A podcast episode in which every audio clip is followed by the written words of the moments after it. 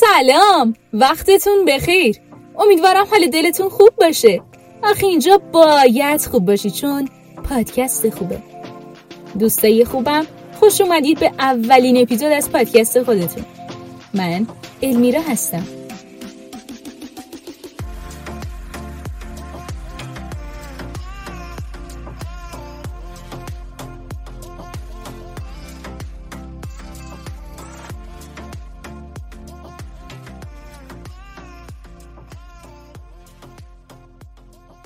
اپیزود قبلی در مورد این بود که پادکست چیه و همچنین ماجرای پادکست خوب و اینکه قرارش چیکار کنیم باهاتون صحبت کردم و امیدوارم مسمرسور واقع شده باشه. موضوع این قسمت از پادکست خوب به 3 دلیل: 1. تولدم، خواهش میکنم، مرسی، ممنون. 2. روز جهانی سرطان. 3. روز مادر که از اینجا به تک تک مادرها، مخصوصا به مادر مهربون و خوشقلب خودم تبریک میگم. همچنین روح مادرانی که در این دنیا نیستند شاد باشه. به خاطر همین موضوع این اپیزود رو وایسیم با یه شعر موضوع رو خواهی دونست. به نومیدی سحرگه گفت امید، که کس ناسازگاری چو تو نشنید. به هر سو دست شوقی بود بستی، به هر جا خاطری دیدی شکستی. کشیدی بر در هر دل سپاهی، ز سوزی ناله‌ای اشکی و آهی. زبونی هرچه هست و بود از توست، بساط دیده اشک‌آلود از توست. بس از این کار بی تدبیر کردن، جوانان را به حسرت پیر کردن. بدین تلخی ندیدم زندگانی، بدین بیمایگی بازارگانی. یادمه وقتی که دیوان پروین اعتصامی رو خریدیم، روی این شعرش قفل کرده بودم و داشتم کم کم حفظش میکردم. آخه خیلی به دلم نشست. خب موضوع چیه؟ امید. موضوع اپیزود اول پادکست خوب امید هستش. به کلمه امید فکر کن. امید چیه؟ نقش امیدواری توی زندگی، خصوصیت افراد امیدوار رو. اگه دوست داری به جواب این سوالات و سوالاتی که تو ذهنت بود برسی، با من همراه باش. دیروز من لبریز فردا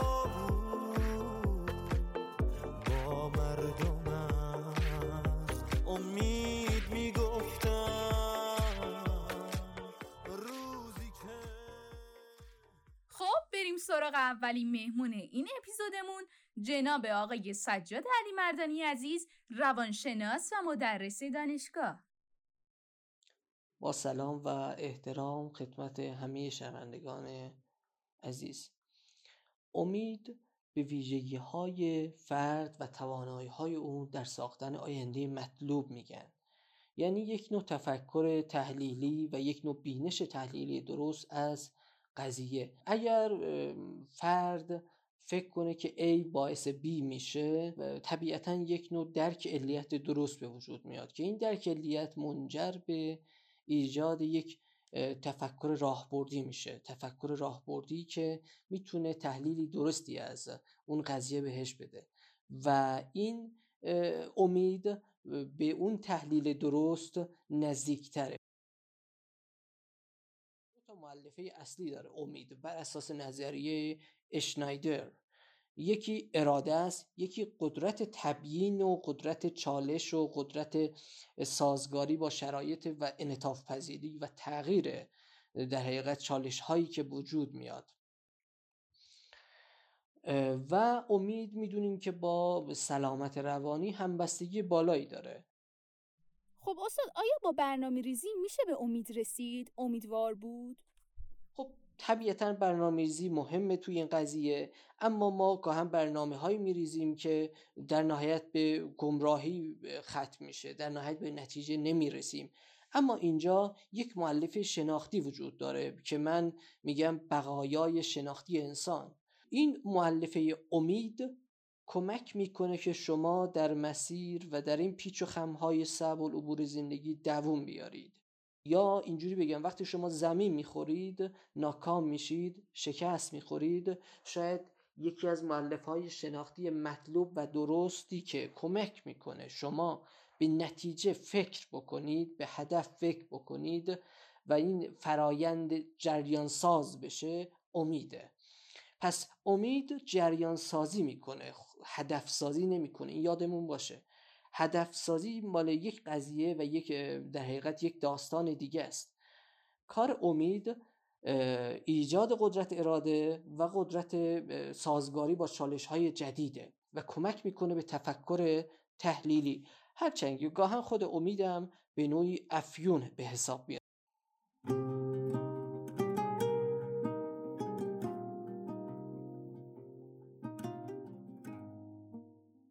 شاید براتون اتفاق افتاده. وقتی از امید حرف زده میشه، یاد بهبود یافته‌ای از یک بیماری، یک پذیرفته شده از کنکور پس از چند سال پشت کنکوری، یه موفقیت ناب از شکست‌های پی در پی میافتید. دیدی بقیه افراد چه افتخار میکنند، اشک شوق تو هم با احساس چشماشونو میگیره. آره، همین حس رو تو مصاحبه با مریم جون حس کردم. مریم بهبود یافته از بیماری سرطان و مادر 2 فرزنده که بهتره از خودش همه اینها رو بشنوید. تجربه بسیار جذابی پس از مصاحبه با ایشون داشتم که کلمات نمیتونن توصیفش کنن. مطمئنم یکی از بهترین لحظه های زندگیم خواهد بود. شما رو دعوت میکنم به مصاحبه من و مریم جون. المیرای عزیزم سلام، خیلی ممنونم از این همه لطفت عزیزم و با سلام عرض خدمت شما و همه شنوندگان خوبتون. باید یه توضیح مختصری بدم در مورد شروع داستان من و سرطان. داستان من و سرطان با یه خارش ساده تن 6 ماه قبل از اینکه به طور رسمی متوجه بشم کنسر دارم شروع شد، که هر دکتری مراجعه می‌کردم همه به من میگفتن که یا از اعصابت یا یه حساسیت، چیز مهمی نیست. با یه مش قرص و داروی ضد حساسیت و آرام بخش برمیگشتم خونه. ولی یه روز صبح کاملا یادمه که هی جلوی آینه بودم، چون شبش جشنی دعوت بودیم و هیچ چیزی رو من مشاهده نمی کردم. شب که برگشتیم دیدم که گردنم سمت چپ اندازه یه تقریبا کوچیکتر از نارنگی متورم شده. دیگه از اونجا من پیگیر شدم و یه حالت سرماخوردگی بعدش به من دست داد و دکتر که مراجعه می کردم من می گفتن که چیزی نیست، نگران نباش، بذار آزمایشات بیاد. آزمایش توکسوپلاسما که همون یه انگلی هستش که بیشتر از طریق گربه‌سانان منتقل میشه به انسان و همین تورم گردنی و غدد لنفاوی رو ایجاد میکنه، می گفتن که شاید اون باشه. ولی خب همه اینا باعث شد که من یه ماهی تا نتایج آزمایشم و اینا بیاد معطل بشم و این 1 ماه باعث شده بود که وضعیت سرفه های من بدتر و بدتر بشه و یه حالت آسم و تنگی نفس تو این فاصله به من دست بده. بعد از این که آزمایشم اومد، از اونجا که خودم رشتم علوم آزمایشگاهی بود ولی دیگه کار نمی کردم، دیدم که توی آزمایش خون من یه سری هم کمخونی دیده میشه و هم یه سری اشکال غیر طبیعی گلبول قرمز دیده میشه و از اونجا دیگه شک کردم که احتمالاً یه چیز جدی‌تریه. به دکتر خون مراجعه کردم، دکتر خون سی تی اسکن برای من نوشت. سی تی اسکن نشون داد که 2 تا زایه فضاگیر پشت ریه ها هست و حتما باید بیوپسی انجام بشه.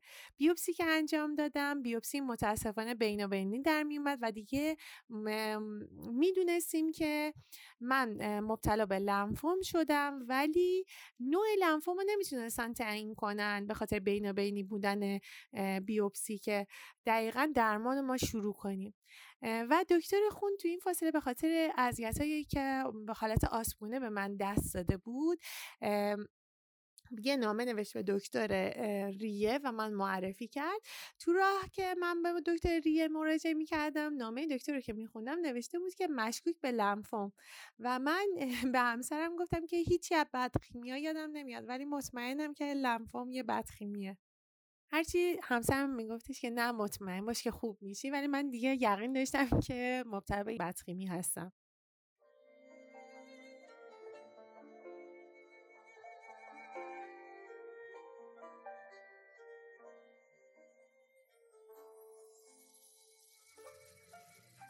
از اون من مجبور بودم که دکترای خون تهران رو دونه بدونه مراجعه کنم که یه راه حلی برای این پیدا کنن، چون دیگه بیوپسی از مدیاستن صلاح نبود. از طرفی توده گردنی رو به خاطر نزدیکی به شریان اصلی اصلاً نمیتونستن دست بزنن و تمام دکترای جراح به من میگفتن که ما نصفه درش میاریم.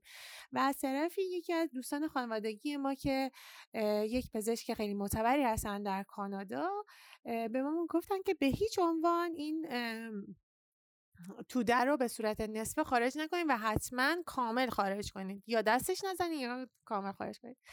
دردسرتون ندم که همه اینا تو برف و بارون سنگین سال 96 ما به چه سختی خودمون رو به مطبای پزشک میرسوندیم و گاهی ناامیدی هرچه تمامتر برمیگشتیم، چون که هیچ راهکاری برای ما نداشتم و تنگ نفس من هر لحظه شدید و شدیدتر میشد. جوری که شبا میخوابیدم از این پهلو به اون پهلو که میشدم احساس میکردم یه مایعی داخل قفسه سینم سمت ریه ها و قلبم اصلا جا به جا میشه.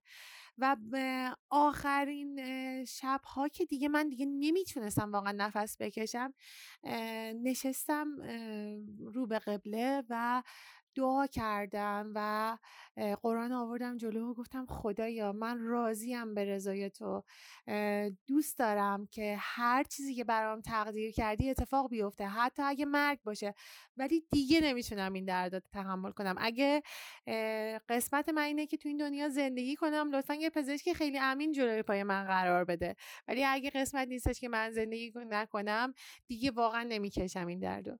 و خیلی جالب بود که 2 روز بعدش جناب دکتری به من معرفی شد که روند درمانیمو تا آخر پیش ایته کردم و واقعا پدر من شدن.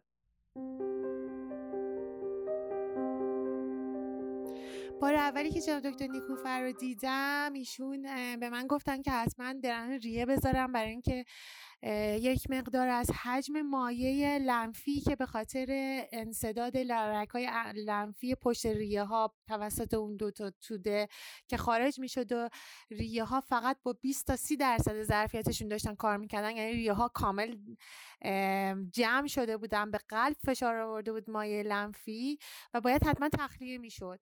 و من یه 7 شب بستری بیمارستان شدم و درن ریه گذاشتم، ولی حجمش به ناخودآگاه کم شد با داروهایی که دکتر ریه تجویز می‌کردن و همچنان، ولی ما منتظر یه نتیجه قطعی بودیم برای تعیین نوع لنفوم. 7 شب حجم مایع کم شد، درن رو خارج کردن، رفتم خونه. 3 شب داخل خونه بودم، با حال بدتر از دفعه قبل مراجعه کردم به پزشکم و ایشون داخل آسانسور به همسرم گفته بودن که حالا این دختر دیگه منو خیلی نگران میکنه، این بچه نباید اینجوری میرفت و اینجوری برمیگشت.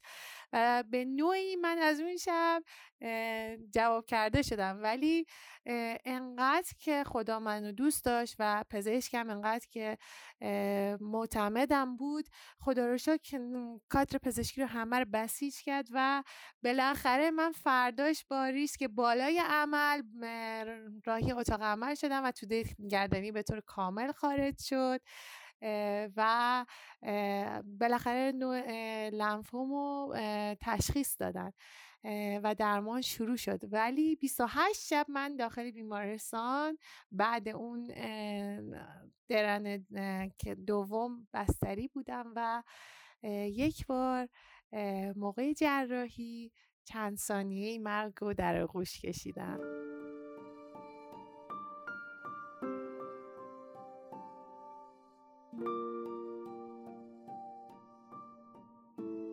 تجربه بی‌نظیری از حس آرامش و نور که وصفش برام غیر قابل وصفه، ولی خیلی شیرین بود.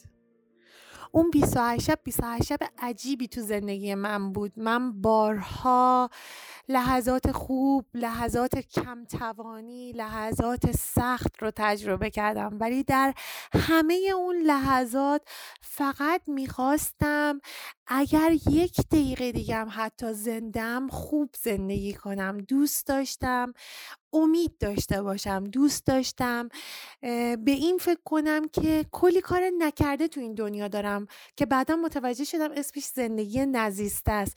کلی زندگی نزیسته دارم که باید زندگیش کنم. من یک مادرم، 2 بچه دارم که باید برای اونها فکر میکردم و مهمتر از همه خودم و همسرم و خانوادم بودیم که دوست داشتم کلی کار باهاشون انجام بدم. و این همه اینا انگیزه به من میداد که در بدترین شرایطم، با اینکه توان خیلی کمی داشتم چون مایه لنفی دفع می‌کردم، در واقع داشتم شیره جونم رو به قول پزشکم دفع می‌کردم و توانم به شدت کم شده بود. روزی 3 لیتر خیلیه، روزی 3 لیتر مایه لنفی آدم دفع کنه. ولی با اون حال هر روز توی بخش راه میرفتم، به اتاقای مجاور سر میزدم، با پرستارها خدا قوت و خسته نباشید میگفتم و اون طبقه کامل شناخته شده بودم. کسی که با مرگ داره مبارزه سختی میکنه ولی به این امید داره که این روزا تموم میشه و بدون درنی دیگه برمیگرده خونه. و این باعث شده بود که هم خودم به یه آرامش و وجد درونی برسم، هم پزشکام به من میگفتن که ما از تو روحیه میگیریم و بیشتر مشتاق میشیم که حال تو یه کاری کنیم که لحظه به لحظه بهتر و بهتر بشی. و 28 شب دوم با هر سختی که بود تموم شد. من با درن ریه برگشتم خونه، ولی بعد از 2 جلسه شیمی درمانی شدم. الحمدلله باعث شد که درن ریه من برداشته بشه و خوشحالم که بگم که به گفته پزشکی ریه‌ام تنها 3 مریض بودند که تو فاصله 20 سال تبابت ایشون درن ریه داشته باشم و فقط از اون 3 مریض من زنده موندم. خدا رو شاکرم بابت این مطلب. و تو اون روزای سخت بیمارستان به خودم قول دادم که بعد از اون هم لحظات رو زندگی کنم با تمام تلخی و شیرینیاشون و همین که به افرادی که مثل خودم درگیر دکتر و بیمارستان و روزای ناامیدی هستن این نوید رو بدم که پشت همه سیاهی ها ممکنه که یه بارقه‌ای از نور وجود داشته باشه.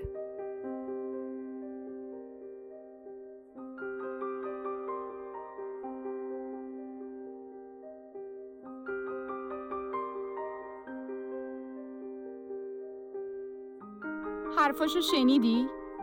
از لحن صحبت کردنش، از تک تک کلمه هاش داشت امید میبارید. بهش افتخار میکنم. به بودن همچین فردی توی زندگیم، توی این جامعه افتخار میکنم.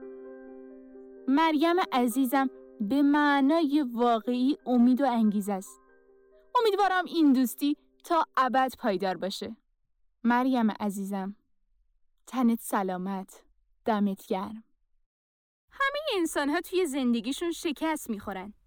شکست بخش مهمی از فرایند یادگیری ماست. به خصوص زمانی که با انجام اولین کارها یا قبول خطرها توانایی خودمون رو گسترش میدیم. به نظر من استخدام افراد فقط به خاطر موفقیتشون نیست، بلکه به خاطر اشتباههای اونا هم هست. شکست ها فرصت های یادگیری رو فراهم میکنند و این احتمال رو افزایش میدن که دیگر همون اشتباه رو مرتکب نشیم. همچنین شکست نشونه اونه که با چالش های مختلفی مقابله کردیم که مهارت های ما رو توسعه دادن. راستش اگه گاهی شکست نخوردی یعنی به اندازه کافی خطر نکردی. همه افراد شکست میخورن. البته اینجا بهتون بگم که بین شکست و اشتباه تفاوت خیلی زیادی وجود داره. تو اشتباه میکنی ولی امید داری که قطعاً یه روزی به موفقیت میرسی. ولی وقتی شکست خوردی حتی 1% هم فکر نمی کنی که قراره به هدف برسی. دارم که میرسم به هر چی که آرزو دارم، با تلاش و امید و حس خوب دیگه چیزی رو کم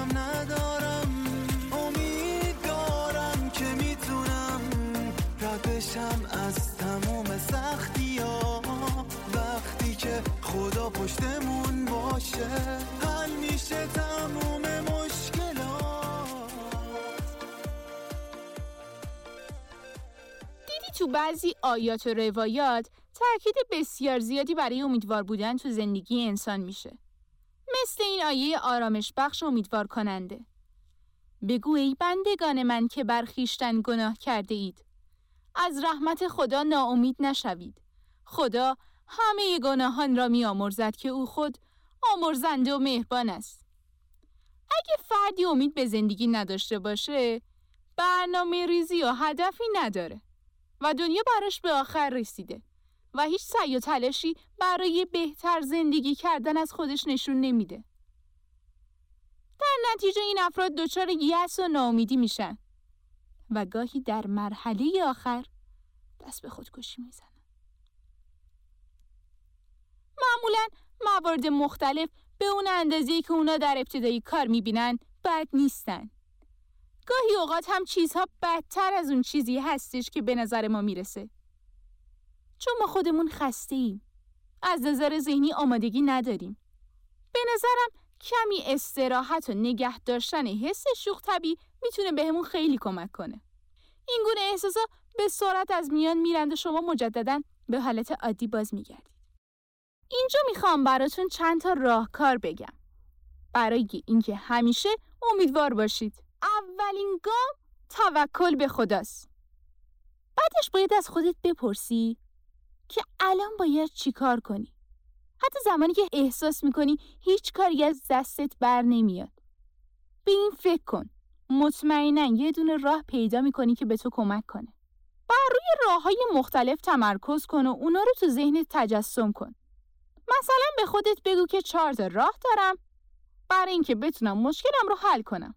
بعد از اینکه راهاتو پیدا کردی، زمان اینه که بهشون عمل کنی. یعنی باید اهل عمل باشی. بر روی عملی کردن آرزوهای خودت تمرکز کن. تو میتونی هدف اصلیت رو تو ذهن خودت تجسم کنی.